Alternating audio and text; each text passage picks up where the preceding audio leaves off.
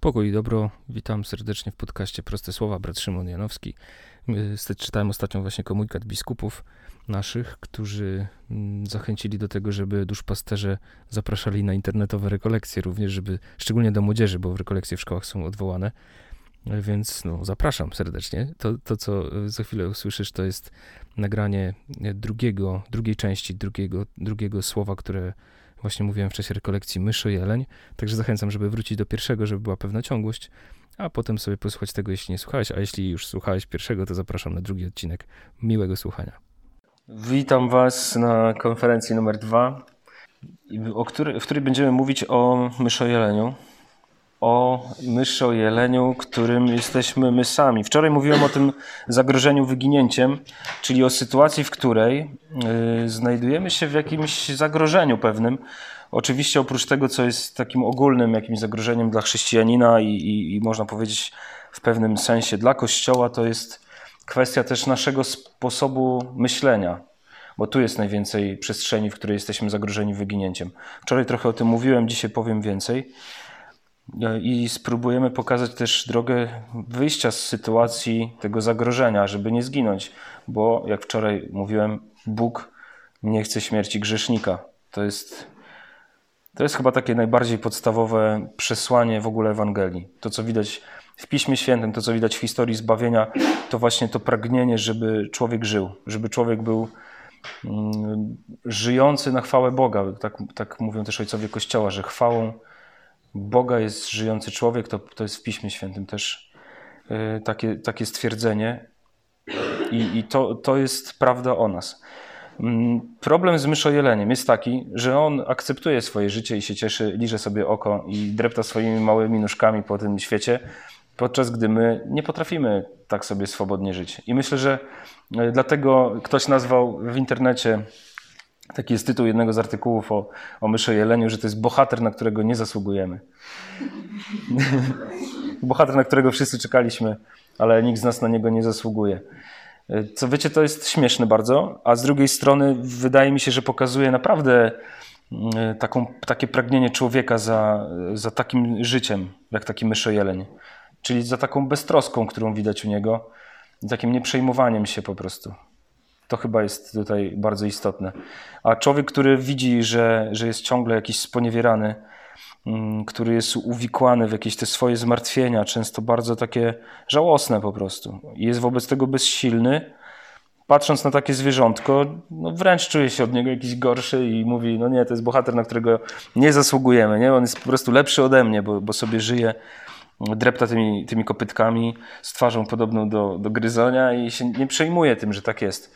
E, myślę, że Ewangelia to, co nam daje, to, to możliwość takiego życia, uczenia się przynajmniej takiego życia.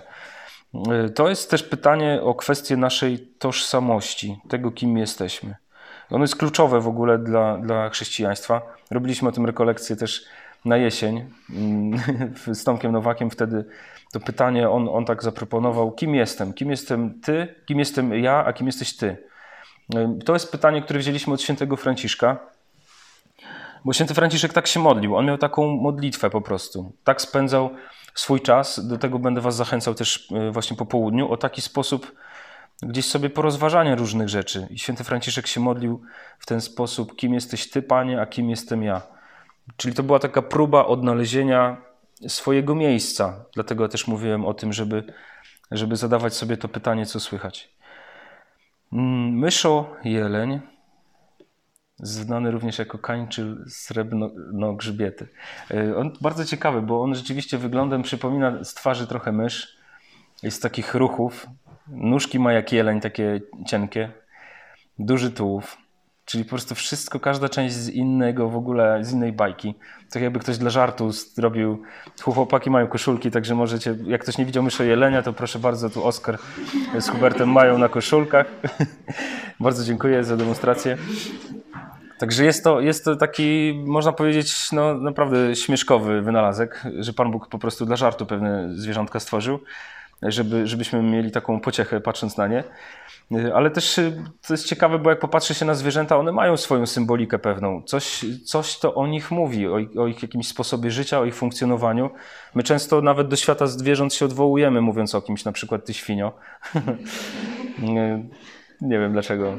Ale widzicie, że, że nawet te zwierzątka mają dla nas jakieś znaczenia takie bardzo jasne. Jak kogoś nazwiesz ty ośle, ty świnio, ty głąbie. Nie, głąb to nie jest zwierzę akurat, ale to, to gdzieś tam od razu, od razu ma to jakieś y, swoją taką no, ciężar pewien. I mysz i jeleń, które się składają na nazwę naszego bohatera, też mają swoje takie znaczenia. Że mysz na przykład jest zwierzęciem, które jest takie bardzo ambiwalentne, to znaczy budzi skrajne uczucia, bo myszka jest czymś sympatycznym. Myszka Miki choćby to jest zwierzątko, które raczej lubimy, ale z drugiej strony jest denerwujące, kiedy łazi po domu i, i, i po prostu zostawia małe bobki i podżera ci jakieś jedzenie. Kiedy widzimy mysz w sklepie, to też w ogóle jest przerażenie. A więc ona budzi oprócz sympatii też taki wstręt często, szczególnie u wrażliwych ludzi, którzy widzą ten ogon i w ogóle to już od razu dostają ataku serca. E, ale też, e, też gdzieś pokazuje no, taki, taki sposób życia. Nazwa w ogóle sama mysz pochodzi od bardzo pradawnych w ogóle sformułowań, stwierdzeń, słów, które określały szybkość i to, że jest złodziejką i to, że kradnie. Także ta tożsamość myszy nie jest za ciekawa. Mimo tego, że budzi właśnie sympatię, to jednocześnie jest jest uciążliwa. Jeleń podobnie. Jeleń to jest zwierzę, które jest przepiękne, jest majestatyczne, jest takim, szczególnie jak ktoś widzi go w naturalnym, środowisku, jak ktoś miał okazję na żywo zobaczyć jelenia, to on robi no, piorunujące wrażenie, szczególnie jeszcze kiedy ma te rogi, ale z drugiej strony ta symbolika i, i to znaczenie, w jakim go używamy, e, kiedy mówimy o kimś jeleń czy rogacz, bo też tak e, się określa Mm, tego, tego, to zwierzątko, to zwierzę właściwie, to, to też nie jest coś e, super. Mimo, że jest to ten majestat tego zwierzęcia w lesie i tak, tak go podziwiamy. Nie wiem, jak ktoś słyszał na przykład rykowisko kiedyś, no to po prostu robi potężne wrażenie, szczególnie nocą, szczególnie w Tatrach, jak nie wiesz, czy to niedźwiedź, czy to jeleń. E, więc robi to ogromne wrażenie, ale z drugiej strony nazywanie kogoś jeleniem też nie jest e, jakimś tam zaszczytem, że tak powiem. A więc zobaczcie, że jakby w tym naszym myszojeleniu te dwa, dwa znaczenia tych, symbolika tych zwierząt się zawiera w jakiś sposób. Y, I, I, tu mówię o tym, żeby, żeby też zadać sobie to pytanie o to, kim ty jesteś po prostu. To jest y, bardzo ważny punkt dla nas, bardzo ważny punkt wyjścia dla nas. O naszą własną tożsamość, o to, co ty przyjmujesz jako swoje imię. Bo to jest bardzo istotna rzecz, żeby zrozumieć siebie, to trzeba zajrzeć w tą swoją symbolikę, w to, co ty y, przyjmujesz jako, jako swoją taką nazwę, swoją tożsamość, jako swoje imię. I to jest bardzo złożony problem, bo my czas, często sobie tego nie uświadamiamy na zasadzie, że zwierzę, które żyje w klatce, przestaje widzieć kraty. Ktoś, kto długo żyje w jakiejś niewoli, nie wyobraża sobie życia poza tą niewolą. Rybka, która całe życie żyje w akwarium, ona nie ma w głowie wyobrażenia oceanu, czy jeziora, czy rzeki, przynajmniej choćby, czy basenu, choćby nawet większego. Ty, który, czy która możesz sobie nadawać różne imiona, nie jesteś w stanie o sobie pomyśleć już w pewnym momencie inaczej. A te imiona, które sobie nadajemy, często są bardzo fałszywe i zakłamane i, i nas niszczą. To jest to zagrożenie wyginięciem. Z powrotem wracamy do mysza jelenia. Chodzi o to, że pewne doświadczenia życiowe i nasza historia, nasze korzenie nadają nam pewną tożsamość.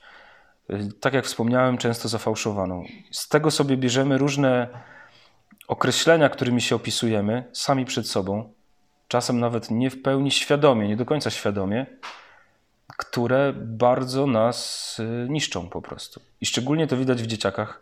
Mówię o, o dzieciach, które dojrzewają a nawet wcześniej, bo to się zaczyna gdzieś w dzieciństwie, nie? Kiedy, kiedy po prostu dzieciak stwierdza, że nikt mnie nie kocha, nikt mnie nie lubi i ciągle żyje pod taką presją zasługiwania na akceptację. Nie? To się już wtedy zaczyna i myślę, że każdy z nas to przeżył. Nikt z nas nie jest od tego wolny w żaden sposób. Takiego myślenia o tym zasługiwaniu, takiego dążenia do zasługiwania na, na, na miłość, na relacje, na akceptację. Problem polega na tym, że my często sobie to wymyślamy po prostu. Że musimy spełniać czyjeś oczekiwania, że musimy żyć według jakiegoś sposobu, Ja na przykład, to podam na swoim przykładzie, ja całe życie myślałem, że wszyscy oczekują, żebym ja był, był takim, wiecie, śmieszkiem. Nie? Jeżeli było coś głupiego do zrobienia, to ja zawsze umiałem zrobić głupszą rzecz. Kilka razy o mało nie umarłem przez to. Nie zginąłem w jakichś bardzo głupich okolicznościach. Właśnie dlatego, że mi się wydawało, że wszyscy ode mnie tego oczekują, nie? że ja taki mam być. Nikt mi tego nie powiedział, że ja taki mam być, ale ja sobie to wytworzyłem po prostu jako sposób na to, żeby mi się wydawało, że ja znalazłem klucz do tego, żeby mnie inni akceptowali. I tak przeżyłem y, do dzisiaj. Y, chociaż już nie mam takiego ciśnienia, żeby wszyscy się śmiali z moich żartów. Rozumiem, że kogoś mogą mnie śmieszyć. Kiedyś tego nie rozumiałem. Pamiętam taką sytuację z postulatu, jak, jak obieraliśmy ziemniaki i to trwało dwie godziny, bo ziemniaków trzeba było obrać dużo, bardzo. I ja tam cały czas coś żartowałem i w końcu ktoś mówi zamknij się. A ja mówię, co? Jak to? Nie rozumiem tego stwierdzenia w ogóle, jak, jak to mogę się zamknąć? Przecież moje żarty są najśmieszniejsze na świecie. Więc jak ktoś się nie śmiał, to powtarzałem drugi raz, żeby... Bo myślałem, że nie słyszał, a przecież jest taki dobry. Nie, rozumiecie. Więc y, kwestia, kwestia poszukiwania swojego miejsca w świecie, kwestia tożsamości i nadawania sobie tych imion. I wiecie, one są bardzo tragiczne. Chyba nie spotkałem człowieka, który by siebie dowartościowywał w jakiś taki zdrowy sposób. To znaczy, na tym etapie takiego właśnie dojrzewania, wchodzenia w dorosłość, bycia takim młodym dorosłym, powiedzmy, to, to chyba, nie wiem, czy mi się udało spotkać kogoś, kto, kto był taki, wiecie, zgodzony ze sobą, taki pojednany ze sobą, taki spokojny, że jest tym, kim, tym, kim jest i, i w porządku, i się nie przejmuje tym. Bardzo, bardzo, nie wiem, myślę, że każdy z nas nosi w sobie taką ranę. I te imiona, które sobie nadajemy, są bardzo różne. Myślę, że dzisiaj będzie też czas na to, żeby sobie tego poszukać, pogrzebać w sobie y, i, i spróbować to określić po prostu. Nazwać, stanąć tak z tym e, twarzą w twarz, nazwać to po imieniu, po to, żeby wiedzieć, gdzie ja dzisiaj jestem. Jeszcze raz to powtórzę, co wczoraj. Nie chodzi o dołowanie się i dokładanie sobie po prostu ciężarów i takim użalaniu się nad sobą, jakie to mam ciężkie życie, bo jestem taki beznadziejny czy beznadziejna, tylko chodzi o takie szczere przed sobą nazwanie siebie po prostu. Nie? Co dzisiaj we mnie gra, co we mnie siedzi. Te imiona, które przyjmujemy, one, one mają różne źródła. One wynikają najczęściej, tak mi się wydaje, z różnych doświadczeń dzieciństwa, gdzieś tego czasu dojrzewania. Czasami określają nas jakieś porażki, Mm, że coś się wydarzyło złego i, i, ja już po prostu potem mam taką traumę, że już mi się nigdy nie uda więcej coś, cokolwiek.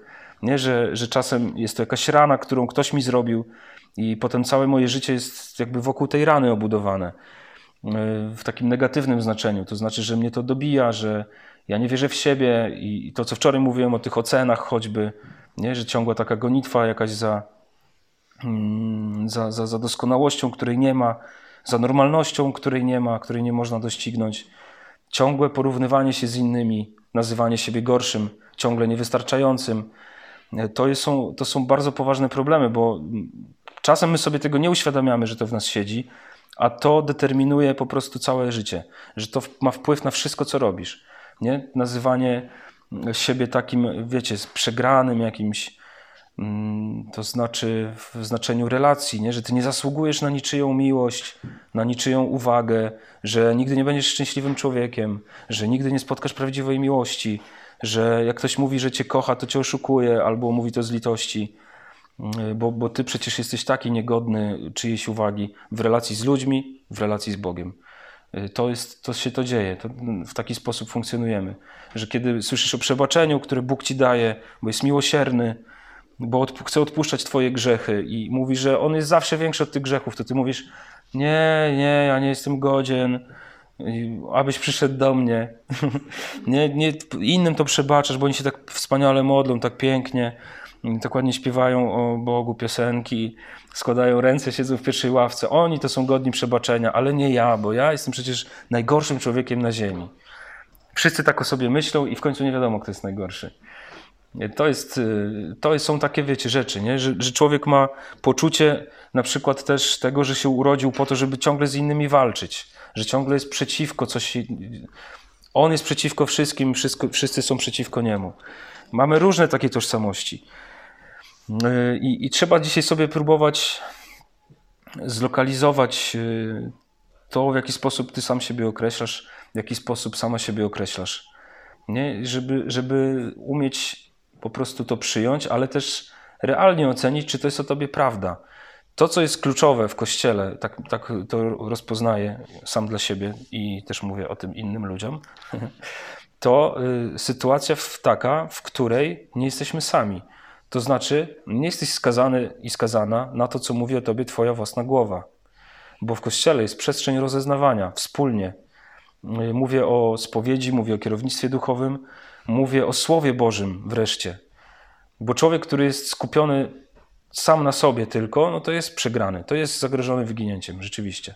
Y, dlatego, że on nie ma realnego punktu odniesienia w którymś momencie, że, że może sam siebie oszukiwać, a tak często robimy że, że tak funkcjonujemy. To też y, mówiłem o tym też na Golgocie Młodych. Y, ktoś, kto był, to może pamięta. Y, mój prowincjał Łukasz stworzył takie hasełko, które się nazywa emoherezją. Emoherezja. I świetne słowo, mi się ono bardzo podoba, a widzę, że faktycznie tak jest. On pokazuje, że emoherezja to jest coś, co dotyczy współczesnego czasu i, i, ludzi w każdym wieku właściwie. Emoherezja, która właśnie polega na tym, że ja sam i moje własne emocje są dla mnie narzędziem rozeznawania wszystkiego, co się dzieje wokół mnie. Moim takim, wiecie, takim, no taką, nie wiem jak to nazwać, y, takimi okularami, przez które patrzę na świat, przez które oceniam rzeczy, wartościuję i tak dalej. To jestem ja i moje emocje. Kiedy się czuję źle, to wszystko jest źle. Y, I wtedy nie ma Boga i jestem, jesteśmy potępieni, bo ja mam gorszy czas.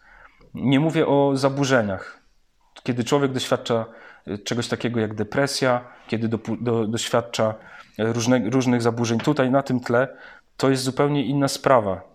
To, że masz gorszy dzień się źle czujesz, to nie znaczy, że masz depresję. Trzeba to rozróżnić. Depresję się leczy u lekarza i na terapii. Pamiętajcie o tym. I to są już inne rzeczy. Ja nie mówię w tym momencie o leczeniu depresji, wiecie, czarowaniem swojego umysłu pozytywnym myśleniem, bo to jest oszustwo.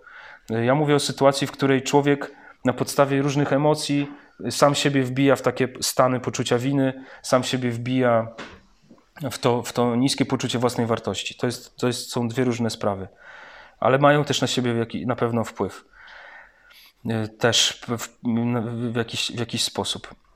I ta emoherezja to jest właśnie zatrzymanie się tylko na tym, żeby mi było dobrze, bo to jest ta druga strona medalu, że człowiek szuka sytuacji komfortowych, że człowiek szuka tego ciepełka, nie? to co nazywamy czasem w relacji z Bogiem takim pokojem serca. A czy masz pokój? Podejmujesz jakieś decyzje, które są trudne y, i wiesz, że cię to kosztuje i ktoś pyta, ale czy masz pokój? A co to jest pokój? Ja się pytam. Że co, że masz poczucie, że jesteś super, że wszystko zrobiłeś dobrze? Nie ma takiego stanu. To jest też y, pewna manipulacja, w dobrej wierze robiona, ale wydaje mi się, że w momencie, kiedy idziesz na krzyż, oddać życie, to tam nie ma pokoju. To widać w Ewangelii, jak patrzysz na Jezusa, to nie ma tam pokoju serca. Tam jest wołanie, Boże, czemuś mnie opuścił, tam jest wołanie o przebaczenie, tam jest y, wołanie, oddal ode mnie ten kielich. To jest Jezus, tak przeżywa Jezus, a my chcemy być lepsi od Jezusa i mieć pokój w każdej sytuacji. I żeby było dobrze, żeby nikomu się nie stała krzywda, żeby to nie bolało, żeby to nie kosztowało. I przez to się blokujemy, nie podejmujemy żadnych decyzji y, i, i najlepiej to byśmy żyli schowani w piwnicy i, i w ogóle jak ziemniaki w worku, bez, bez życia, bez, bez czucia. Nie? I to jest bardzo trudne. Y, to rozeznawanie, ta emoherezja, rozeznawanie tylko jakby w odniesieniu do swoich uczuć jest zgubne, bo, bo nic w życiu nie zrobisz, nie podejmiesz żadnej decyzji, nie, nie rozwiążesz żadnego problemu, siedząc po prostu tylko i wyłącznie no, w tym, w tym e, pokoiku z własnymi emocjami. Więc ta emoherezja to też jest jakieś e, takie coś, co nas rozbija. To, to takie poszukiwanie pokoju za wszelką cenę i takie przekonanie o tym, że moje emocje są jedyną prawdą na tym świecie, jest zgubne. To jest zagrożenie wyginięciem. Tak jak mówię, w kościele jest przestrzeń, w której możesz to weryfikować z kimś, kto wierzy tak jak ty, bo to nie mówię nawet już o, o stałym spowiedniku, o kierowniku, ale o tym, żeby ze sobą rozmawiać, żeby się otwierać przed sobą, nie opowiadać y, historyjki i ciągle żarty, tylko rozmawiać, czyli się odsłaniać. To jest y, bardzo, bardzo kluczowa i ważna rzecz w tym procesie i dojrzewania, i nawrócenia, i, i takiego wzrostu, odkrywania swojej prawdziwej tożsamości. My nie, nie lubimy się odsłaniać, bo to się wiąże z ryzykiem odrzucenia, że ktoś cię odrzuci, że ktoś cię nie przyjmie. No tak jest, taki jest ten świat. I też jesteśmy odrzuceni, też nosimy w sobie tą ranę. Hmm. To są różne, to co opisuję, ma pomóc po prostu, żeby, żebyśmy mogli się odnaleźć w swojej dzisiejszej sytuacji bez strachu, bo jest na to miejsce w kościele. To jest y, dla mnie bardzo istotne. Pamiętam taką scenkę ostatnio z rekolekcji w, jednym, w jednej szkole mm, i tam mówiłem o takich trudnych rzeczach trochę, podobnych, podobnych tak jak teraz, tylko że bardziej poszerzonym wymiarze, że tak powiem. No i patrzę, dziewczynka płacze w pierwszej ławce. Miała 16 lat. I się przestraszyłem trochę, bo myślę, Boże, że nie, nie zemdlała czy coś tam. Ale płaczę bardzo i patrzę już koleżanki, trzy już ją tam przytulają. Fajnie tak. Potem osiem koleżanek już ją przytulało. Jak skończyłem konferencję, to wziąłem ją na bok i mówię, y, co się stało, czemu płaczesz? No bo trzeba być odpowiedzialnym jednak za, za słowa, więc postanowiłem zbadać temat. I ona powiedziała mi bardzo piękną rzecz, że ona się bardzo cieszy, chociaż płakała strasznie. Ja mówi, cieszy się, bo ona od kilku lat y, czuła w sobie jakiś błąd, nie? że coś w niej nie grało do końca, tylko nie umiała tego nazwać. I wreszcie mogła to nazwać, że zrozumiała, co w niej siedzi. I się w sumie z tego cieszy, bo już siebie rozumie. Chociaż płaczę, bo to jest trudne. Y, ja się bardzo ucieszyłem z tego, bo, bo myślę, że też o to chodzi, że w kościele jest miejsce na to, y, żeby, żeby przeżywać rodzaj takiego, właśnie taki, w taki sposób dojrzewanie że możesz tutaj być sobą z tym wszystkim, co niesiesz. I to jest ważne, bo to, co jest problemem też naszym, dlaczego nie chcemy sobie pewnych rzeczy uświadamiać i brać ich na klatę przysłowiową, to właśnie to, że my tego nie akceptujemy. Że nie ma w nas zgody na to, że moje życie tak wygląda, że moja historia tak wygląda, że moja rodzina wygląda w ten sposób, że moje ciało wygląda w ten sposób, że moje relacje z innymi wyglądają w ten sposób, że ciągle uważam się za debila i tego też nie akceptuję, chociaż inni mi mówią, że nie jestem takim debilem, jak myślę, ale i tak tego nie akceptuję i, i nie przyjmuję tego, co oni mówią. Myszojeleń to jest zwierzątko, które, które po prostu człowiek wytępił w jakiś sposób, zniszczył mu naturalne środowisko, po to, żeby przestał istnieć, nie? Że, że jakby z tego powodu, że, że nie był mu potrzebny do niczego taki myszojeleń, a może nie akceptował jego istnienia i tego, że jest taki śmieszny i zjada rzeczy. Nie? Że jest trochę myszą, trochę jeleniem. My tak czasami się traktujemy. Mam na myśli to, że czujemy się jak tacy myszojelenie, po prostu nikomu niepotrzebni, a to nie jest do, o nas do końca prawda. Więc Kościół a szczególnie to, co daje Pan Bóg, Jego łaska, Jego słowo, to jest przestrzeń, w której jesteś przyjęty z tym życiem, jakie masz. Z tym Twoim byciem myszo, jeleniem, z cienkimi nóżkami i dużym tułowiem, z twarzą jak gryzon. Mieszanka wszystkiego ze wszystkim, której Ty nie akceptujesz, a Pan Bóg takiego właśnie Cię stworzył i taką Cię stworzył. I to jest, y, to jest dla mnie bardzo ważna, istotna rzecz. Kościół jako miejsce, w którym jesteś przyjęty. I to wytworzycie ten kościół, bo, bo zobaczcie, że do tego czasu właściwie można sobie też myśleć, że, że tu jesteśmy skupieni tylko na sobie. Tylko trzeba też tą perspektywę trochę odwrócić i popatrzeć na innych, na tych, na których ty patrzysz jak na takiego myszojelenia, czyli coś niepotrzebnego, kogoś, kto ci nie pasuje, kogoś, kogo ty nie akceptujesz. Tutaj wczoraj y, y, niektórzy z was pracują z dziećmi niepełnosprawnymi i to też Y, właśnie w takim bardzo trudnym wymiarze, bo to są dzieci autystyczne, to są dzieci, które nie mówią. No i dla części społeczeństwa, czy, czy, czy te wcześniaki, niemowlaki, zobaczcie, to są często takie osoby, które dla innych są niepotrzebne. To znaczy, ktoś patrzy na nich i mówi, po co oni istnieją, nie? że zróbmy eutanazję, zróbmy aborcję, pozbądźmy się ze świata tych, którzy, na których się źle patrzy, nie? Bo, bo to niepełnosprawna osoba jest zaraz kimś, kto dla zdrowej osoby jest, jest czymś, wiecie, jejku, jak to, nie? Szkoda, lepiej, żeby takich nie pokazywać nikomu. Od, odbieramy im prawo do istnienia, bo oni w nas tworzą taki dyskomfort, że, że ojejku, niech ktoś, niech, niech, niech ktoś ich zabierze najlepiej, nie? żebyśmy na nich nie musieli patrzeć. I Chrystus jest kimś takim. On zginął właśnie za to. On poszedł na krzyż w imię też takich osób, bo on był niewygodny, bo na niego się źle patrzyło, nie? bo on robił rzeczy, które były takie, no wykraczały poza schematy myślenia, za poprawność polityczną, poza, poza jakieś takie klimaty.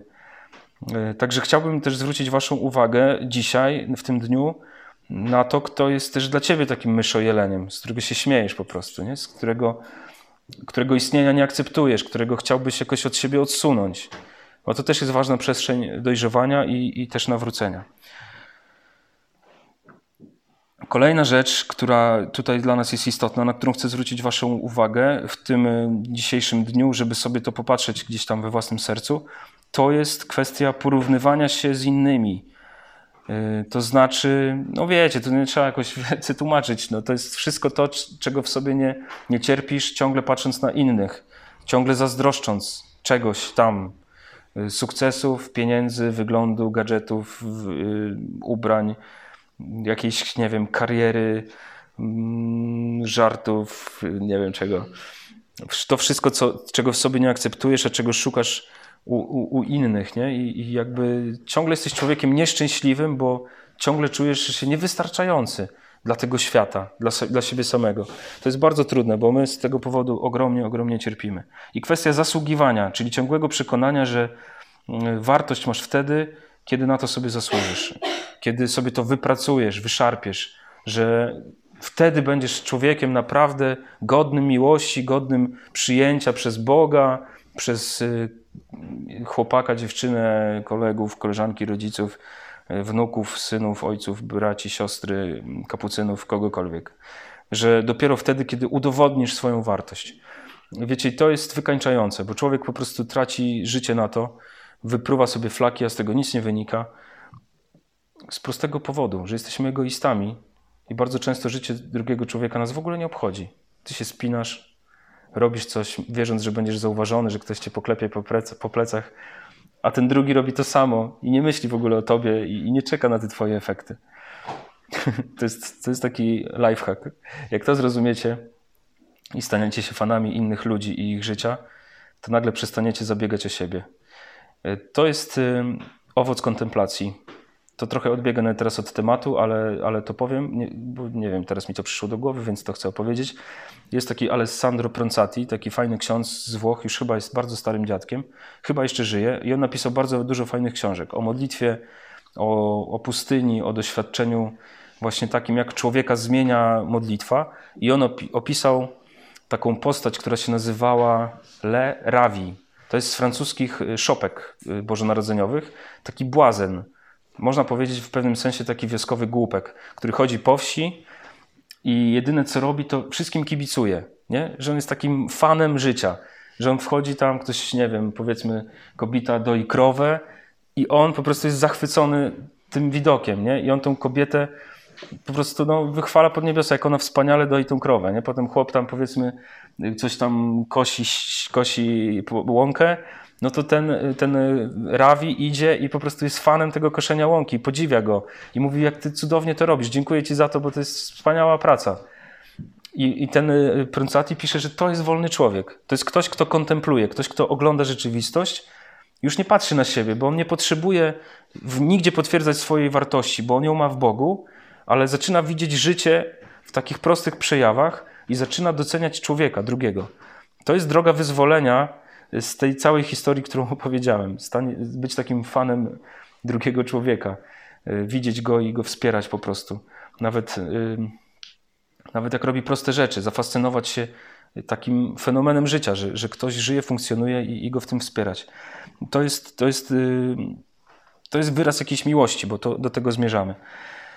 A więc przez, przez to też, z tego, w taki sposób też wyrywasz się z tego zasługiwania i, i, i, porównywania się z innymi. Kiedy zaczynasz ich po prostu widzieć w tym, że oni też tego potrzebują. Ja bardzo kiedyś odkryłem, bardzo mnie śmieszyło takie powiedzonko, które gdzieś przeczytałem, nie wiem, powiedzmy jakiś humor z zeszytów czy coś. Gdzieś, nie wiem gdzie to przeczytałem, ale, ale to bardzo dobrze oddaje to, o czym mówię, że każdy myśli o sobie, tylko ja myślę o mnie. Jak to zrozumiemy, to naprawdę łatwiej się żyje. Tu jest w tym ukryta, ukryta pewna pretensja, nie? że każdy myśli o sobie, tylko ja myślę o mnie. Takie domaganie się tego, żeby inni też o mnie myśleli. Ale kiedy zrozumiemy to, że każdy jest skupiony na sobie i bardzo o siebie zabiega i, i bardzo jest taki wrażliwy na swoim punkcie, to łatwiej jest nam uwierzyć, że my nie zależymy od innych. Że nasza tożsamość, nasza wartość nie zależy od tego, co inni o mnie mówią, co myślą, i że wtedy pojawia się przestrzeń, do której też Was zapraszam, odkrywania swojej tożsamości, jaką mamy po prostu w Panu Bogu. Uważam, jestem o tym przekonany i, i to będę głosił, że Twoja prawdziwa wartość i tożsamość to jest to, co mówi o Tobie Bóg. I to jest y, temat i treść dzisiejszego dnia. Jeśli chcesz y, pójść tą drogą uzdrowienia i dojrzewania, to nie ma innej możliwości niż to, że słuchasz tego, co Bóg mówi. Ten, który cię stworzył i który stworzył ten świat i który to wszystko zaprojektował. I jakby dopiero kiedy pełnimy Jego wolę, to wtedy to wszystko nabiera sensu właściwego. To jesteś w tym dobrym miejscu, w dobrym punkcie, z którego widzisz różne rzeczy. Wczoraj mówiłem o tym, że grzech to jest y, taka sytuacja, w której mm, jesteś poza tym, tak jak wykolejony pociąg. To jest coś takiego. Pociąg jest stworzony do tego, żeby jeździł po szynach. W momencie, w którym się wykoleja, no to nie spełnia swojej roli, zadania, a, a sprowadza też śmierć często. I grzech to jest dokładnie taka sytuacja, kiedy ty nie jedziesz po swoich torach, tylko próbujesz udawać nagle, nie wiem, hulajnogę elektryczną, a jesteś pociągiem towarowym. Albo na odwrót, nie? Że, że, że to się po prostu mieszają pewne porządki. Więc, żeby zrozumieć siebie i, i, odkrywać siebie, trzeba słuchać Słowa Bożego. Dzisiaj dostaniecie takie narzędzie specjalne do tego, żeby móc się skupić na, na Słowie Bożym i go posłuchać i, i pójść taką ścieżką y, odkrywania głosu Pana Boga. Y, to jest y, widoczne, to o czym mówię, ta droga naprawiania siebie i akceptowania też swojego życia. Pod, po taki podtytuł tych rekolekcji to było to właśnie, że nie bój się być sobą. Mm, dlatego musimy wiedzieć, kim jesteśmy i umieć to ponazywać w sobie, żeby przestać się siebie bać, żeby pozwolić sobie żyć i funkcjonować z taką wrażliwością, jaką masz, z taką historią, jaką masz, żeby umieć się oddzielić od pewnych rzeczy, od swojej przyszłości i od fałszywych tożsamości, które sobie nakładamy, i przyjąć tą tożsamość, jaka wypływa właśnie z naszej relacji z Bogiem, z tego, że jesteśmy Jego dziećmi, z tego, że On jest naszym Ojcem. Po to mamy ten czas tych rekolekcji też, żeby, żeby w, to, w to wchodzić i, i, i od tego, i z tego czerpać. Dla mnie takim przykładem y, świetnym który to wyjaśnił mi w którymś momencie, jest święty Piotr, bo to jest postać tragiczna. To jest, y, jak popatrzycie na Piotra i Judasza, no to oni się właściwie niczym od siebie nie różnią. Nie? Że oni jadą na tym samym wózku. Są apostołami, są uczniami, mają moc wypędzania złych duchów, uzdrawiania, widzą te rzeczy, które się dzieją, słuchają tej samej nauki Jezusa. Piotr i Judasz niczym się nie różnią do pewnego momentu, w którym jest wybór, czy słuchasz tego, co mówi Jezus, czy tego nie słuchasz. Czy zostajesz sam ze swoim światem, swoich myśli i, i tego, tego, tych fałszywych tożsamości? Czy masz w sobie otwartość na to, co mówi Bóg i na to wezwanie do nawrócenia? I Piotr i Judasz jadą do tego momentu na tym samym wózku. Różnią się dopiero wtedy, kiedy jest ta decyzja. Judasz odrzuca tą sytuację. Judasz nie chce wchodzić w relację z Bogiem. On nie akceptuje nie dość, że z własnego życia, to też tego, jak, jak Jezus do niego przychodzi. Że Jezus przychodzi do niego jako miłosierny, jako Mesjasz, który przynosi pokój, a on oczekiwał, że, że Mesjasz, który przyjdzie, ten Jezus weźmie za broń i zrobi porządek po prostu w Palestynie i, i zrobi powstanie jakieś i tak dalej. A się okazuje, że ten przychodzi i mówi coś o miłości nieprzyjaciół. Więc Judasz tego nie zaakceptował. Piotr jest w innej sytuacji, bo on w momencie, kiedy przeżywa też swoje różne tożsamości, Zobaczcie, tam są takie sceny, jak, y, no dla mnie to, to jest bardzo mocna rzecz, jak, jak jest połów ryb, oni nie, nie, nie łowią żadnej ryby i potem y, Jezus mówi, zarzućcie sieci po prawej stronie, wyciągają mnóstwo ryb, że się rwą sieci I Piotr wie, że tu był cud, jest tego świadomy i jego reakcją nie jest radość, nie jest e, chwała Panu, nie jest dziękujemy Ci, Ci Jezu, odprawmy mszę dziękczynną, nie wiem, chodźmy na pielgrzymkę, piątka, coś tam, tylko odejdź ode mnie, Panie, bo ja jestem człowiek grzeszny. Czyli jakby od razu w punkcie wyjścia kasuje relacje, w punkcie wyjścia odpycha go, może po to, żeby nie być odrzuconym sam, bo się boi, że to nie jest prawdziwe, że mimo, że ten cud był dla niego, to on jednak woli to na starcie odrzucić, żeby potem nie czuć tego rozczarowania, że na pewno to tak nie jest, że mi się coś wydaje, że, że nie.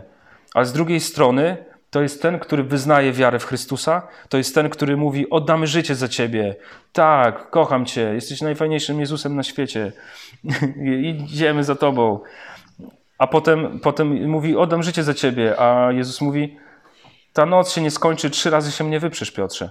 A więc w nim są te dwie rzeczy: wielka miłość, wielka chęć, wielka radość e, i, i to pragnienie przeżywania bliskości z nim, a z drugiej strony niewiara w to, odrzucenie, strach przed odrzuceniem. To widać, jak idzie po wodzie, nie? I widzi Jezusa krążącego po falach. Panie, jeśli to ty, to powiedz, żebym przyszedł do ciebie. A więc uzależnia w jakiś sposób swoje działanie od tego, co mówi Jezus. To jest bardzo ważne. A Jezus mówi: To chodź tu, zapraszam na falę jeziora. I Piotr wychodzi, idzie kawałek i wpada pod wodę. Nie? Także trochę wierzy, trochę nie wierzy, trochę kocha, trochę nie kocha, trochę ufa, trochę się boi. Nie? I ciągle to jest w nim, ale ostatecznie zwycięża zawsze wtedy, kiedy słucha słowa Jezusa. Kiedy uczniowie odchodzą, szósty rozdział Ewangelii Jana, kiedy uczniowie odchodzą od Jezusa, bo nie są w stanie słuchać tego, co On mówi o Eucharystii, to Jezus pyta, czy i wy chcecie odejść. I to jest też to nieprawdopodobne, jak On daje przestrzeń wolności człowiekowi. A Piotr mówi, ale dokąd my pójdziemy? To Ty masz słowa życia wiecznego. I to jest właśnie ta odpowiedź Piotra, że on jest gotowy słuchać tego, co mówi Jezus. I zmierzam już do końca. Dlatego będziemy zaraz siadać do Słowa Bożego, żeby słuchać, co on mówi o tobie, żeby słuchać tego, kim ty jesteś, bo kluczowe jest to w chrześcijaństwie, żeby zrozumieć, co Bóg mówi o tobie, o twoim życiu, na przekór temu, co jest w twojej głowie, co jest w twoim sercu, co ty widzisz w swojej historii jako powód do, do twojego unicestwienia, nie? Że, że ty uważasz swoją historię za powód do tego, że, że nie masz prawa żyć już na tym świecie dłużej, a Bóg mówi, ale ja w tej historii chcę ciebie zbawić. Znam dziewczynę, która, wiecie, to jest też dla mnie takie wielkie świadectwo, E, bo ona no, takie ma historię bardzo ciekawą, y, swoją przeszłość, bo to jakieś, wiecie, takie satanistyczne, metalowe środowiska, koncerty i, i ciemne, mroczne rzeczy. E, potem depresja i to taka rzeczywiście kliniczna, którą trzeba leczyć i która wymaga terapii i bardzo, bardzo poważnej, specjalistycznej troski, żeby, żeby to wszystko jakoś ogarnąć. I to depresja jest potworną chorobą. Jak ktoś, ktoś zna to ze swojego życia, z otoczenia, to wie o czym mówię. I ona teraz y, no, mogła powiedzieć, że po prostu kończę z tym, nie, do widzenia, żegnajcie, mam dość tego życia. A ona się bierze za siebie i to, co jest jakby takim w tej historii dla mnie kluczowe i, i najbardziej, najbardziej piękne, to to, że ona mówi, że ona to przyjmuje, nie? że ona akceptuje taką historię swojego życia, bo dzięki tej depresji ona zrozumiała, że potrzebuje Pana Boga. I ta depresja, która wydaje się ogromnym przekleństwem ludzkiego życia, dla niej stała się miejscem, w którym doświadczyła Bożego miłosierdzia. Bóg inaczej widzi nasze rzeczy. Przez wiarę pozwala nam y, zobaczyć nasze życie w innym świetle zupełnie. To jest, y, wiecie, dla mnie też kluczowe w chrześcijaństwie, że pewne rzeczy wyjaśniają się, nasza historia się wyjaśnia przez wiarę, że ty w którymś momencie dostajesz łaskę, w której, przez którą rozumiesz historię swojego życia, że Pan Bóg pozwala ci ją zaakceptować. Nie dlatego, że wcześniej ci zabraniał, tylko dlatego, że, że po prostu tego nie szukałeś, nie chciałaś tego jakoś zobaczyć w ten sposób. Wiara daje światło na nasze życie. Wiara daje zrozumienie pewnych zdarzeń, sytuacji, również chorób, cierpienia, również niesprawiedliwości, również e, tej historii przemocy, jakiej doświadczyliśmy historii jakiegoś wykorzystania, nieuczciwości, niesprawiedliwości. różnych rzeczy, oszustwa, mm, to co wszystko widzisz w stacjach drogi krzyżowej. Właśnie dlatego to, to wiara to daje, bo, bo Jezus w tych wszystkich miejscach już był. W Twoim nie, w fałszywym oskarżeniu, w Twoim jakimś ubiczowaniu, w tym jak umywali ludzie ręce od Ciebie, mówili, że Cię nie znają, w Twoich upadkach trzech różnych, w Twoich grzechach, w sytuacjach z rodzicami Jezus spotyka swoją matkę, w tym, co, co przeżywamy w relacjach z naszymi rodzicami, nie tylko mamą, ale i tatą, tych różnych rzeczy, które doświadczamy i które nas też definiują, tej niezgody na te, na te, na te historie rodzinne, nieakceptacji pewnych rzeczy, tego, że się czasem tych rodziców wstydzimy, tego, że często uważamy, że nas nie kochają, albo kochają za mało, albo za dużo i tak dalej. Wtedy, kiedy Jezus mówi, nie płaczcie nade mną, ale płaczcie nad sobą, a więc bardzo mocno zwraca Ci uwagę na Twoje własne życie, więc nie uprawiaj chrześcijaństwa sentymentalnego, że teraz śpiewasz gorzkie żale i cierpisz nad męką Jezusa i ronisz swoje y, łzy i pot nad tym, jak On wielce cierpiał na krzyżu, bo Jemu nie o to w ogóle chodzi. Mówi, jeżeli płaczcie nad sobą, bo jeżeli czynią to ze mną, z zielonym drzewem, to co się stanie z wami? To wy będziecie mieć jeszcze gorzej, no, że, że pójdziecie tą drogą krzyżową. Jak nie zrozumiecie tego przez wiarę, to, to co z wami będzie? To będziecie jak te suche drzewa. Y, kolejne upadki, kolejne historie, y, te sytuacje też, no ten Szymon z Cyreny, y, to też jest ta umiejętność dostrzeżenia człowieka w, różny, w, w, różnym wymiarze, tego jak możesz mu okazać miłosierdzie, tego, że Szymon na przykład, na czym polega właśnie ta akceptacja historii własnego życia, że Szymon wyrwany, ośmieszony, upokorzony, bo dla niego to była hańba ciągnąć krzyż z jakimś skazańcem. On nie znał Jezusa.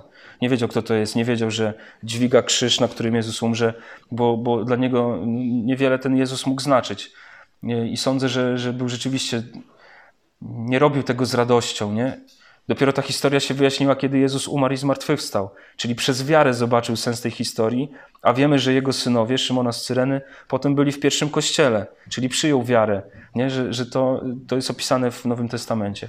Kolejna rzecz to, to są te Twoje historie, w których Jezus już był, kiedy byłeś obnażony z szat, y, kiedy, kiedy było jakieś nadużycie wobec Twojego ciała, kiedy, kiedy było wykorzystanie, kiedy pewne rzeczy zadziały się za szybko, kiedy to było związane z jakąś formą, no nie wiem, jakiejś agresji, przemocy, kiedy, kiedy to było wbrew Twojej woli, kiedy Twoje ciało zostało po prostu w jakiś sposób y, nadużyte w różny sposób. Pan Jezus tam był tam, tam w tym też uczestniczył. Dlatego może ci zrozumieć i przez wiarę, czyli przez relację z Nim, dać Ci światło na te rzeczy, żeby Cię uwolnić od poczucia wstydu, poczucia lęku, winy, tych wszystkich rzeczy, które, które temu towarzyszą. I jest też umieranie na krzyżu, kiedy śmierć po prostu. Nie? I to są wszystkie te momenty, w których, w których my cierpimy, w których rzeczywiście wydaje nam się, że jest koniec.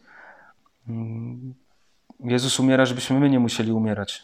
To jest to zagrożenie wyginięciem, które, które potem Pan Jezus naprawia. To ciekawe, że myszojeleń, wiecie, trochę wraca jak Feniks z popiołów, który też jest symbolem Chrystusa zmartwychwstałego w symbolice chrześcijańskiej. Ale to takie zmartwychwstanie trochę tego myszojelenia, nie? że to, to tak jest, nie? że my jesteśmy ciągle na granicy życia i śmierci. Także y, zachęcam Was też do tego. Oprócz Słowa Bożego, to masz też drogę krzyżową, którą możesz tutaj sobie odbyć.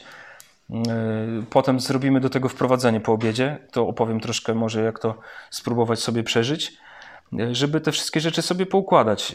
To, co jest dobrą nowiną dla ciebie na dzisiaj, to to, że nie musisz się bać bycia sobą, to znaczy w tym wymiarze akceptacji tego twojego bycia po prostu.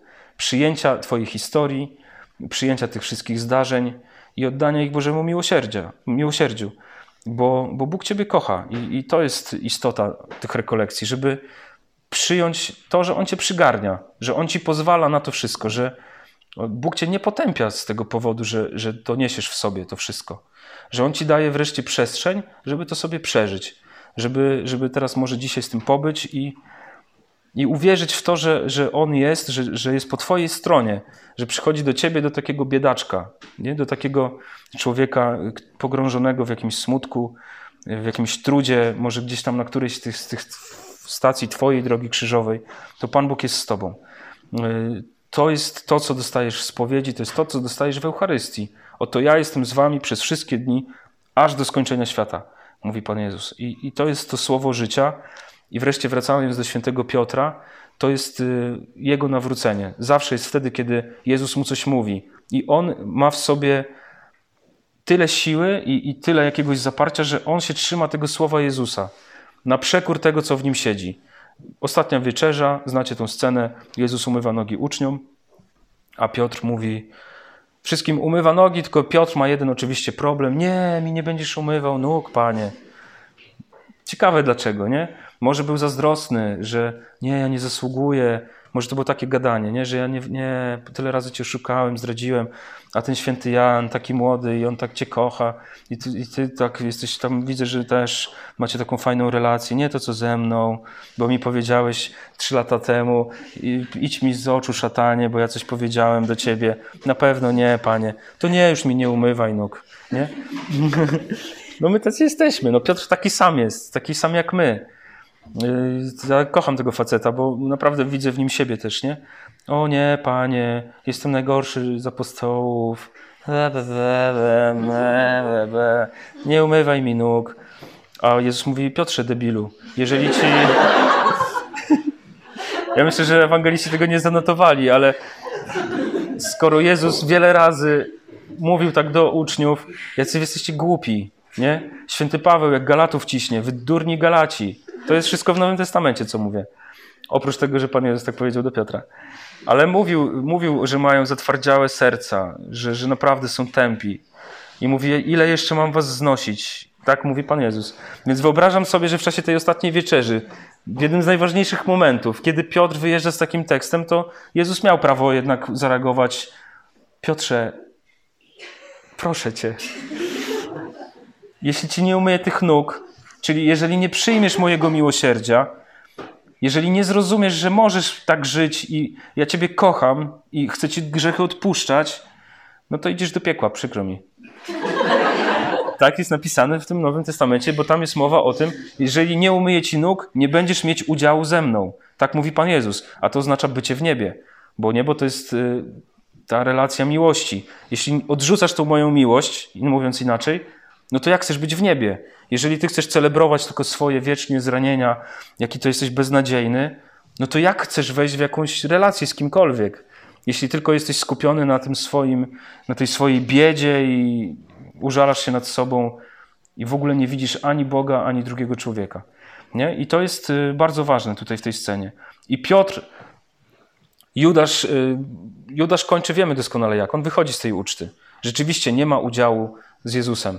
A Piotr to, co robi, jak, jak słyszy to ostrzeżenie Jezusa, i do tego was zachęcam, do takiej wrażliwości, żeby w sobie to kształtować, bo jak Piotr słyszy, że nie wejdzie do nieba, odrzucając to, to, to miłosierdzie, to mówi: Dobra, panie, to nie tylko umyj nogi, ale ręce i głowę.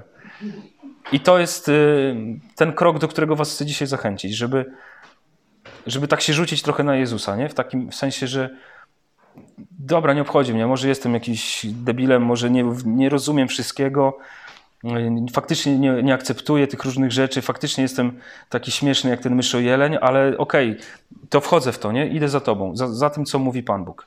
To jest kluczowe do tego, żeby, żeby zrozumieć siebie, swoją sytuację e, i, i zaakceptować to swoje życie i nie mieć problemu z tym, że masz taki długi język, że możesz sobie lizać oko. Myszojeleń, nie ma z tym problemu. Ja Tobie też życzę takiego, takiego, takiej wolności, żebyście mogli też tak to sobie przeżywać, że, że tak jest po prostu i już, i masz prawo do istnienia właśnie taki, jaki jesteś, z tym, co przeżyłeś i z tym wszystkim, co też przed Tobą, bo, bo Pan Bóg nas kształtuje w sposób bardzo piękny i daje nam siłę do, do przekraczania siebie, tak jak temu Piotrowi i, i też Tobie. Także to wszystko przed nami. Amen. Przepraszam, że tak długo. Myślałem, że powiem to w 15 minut. Tymczasem minęło 48. No ale fajnie.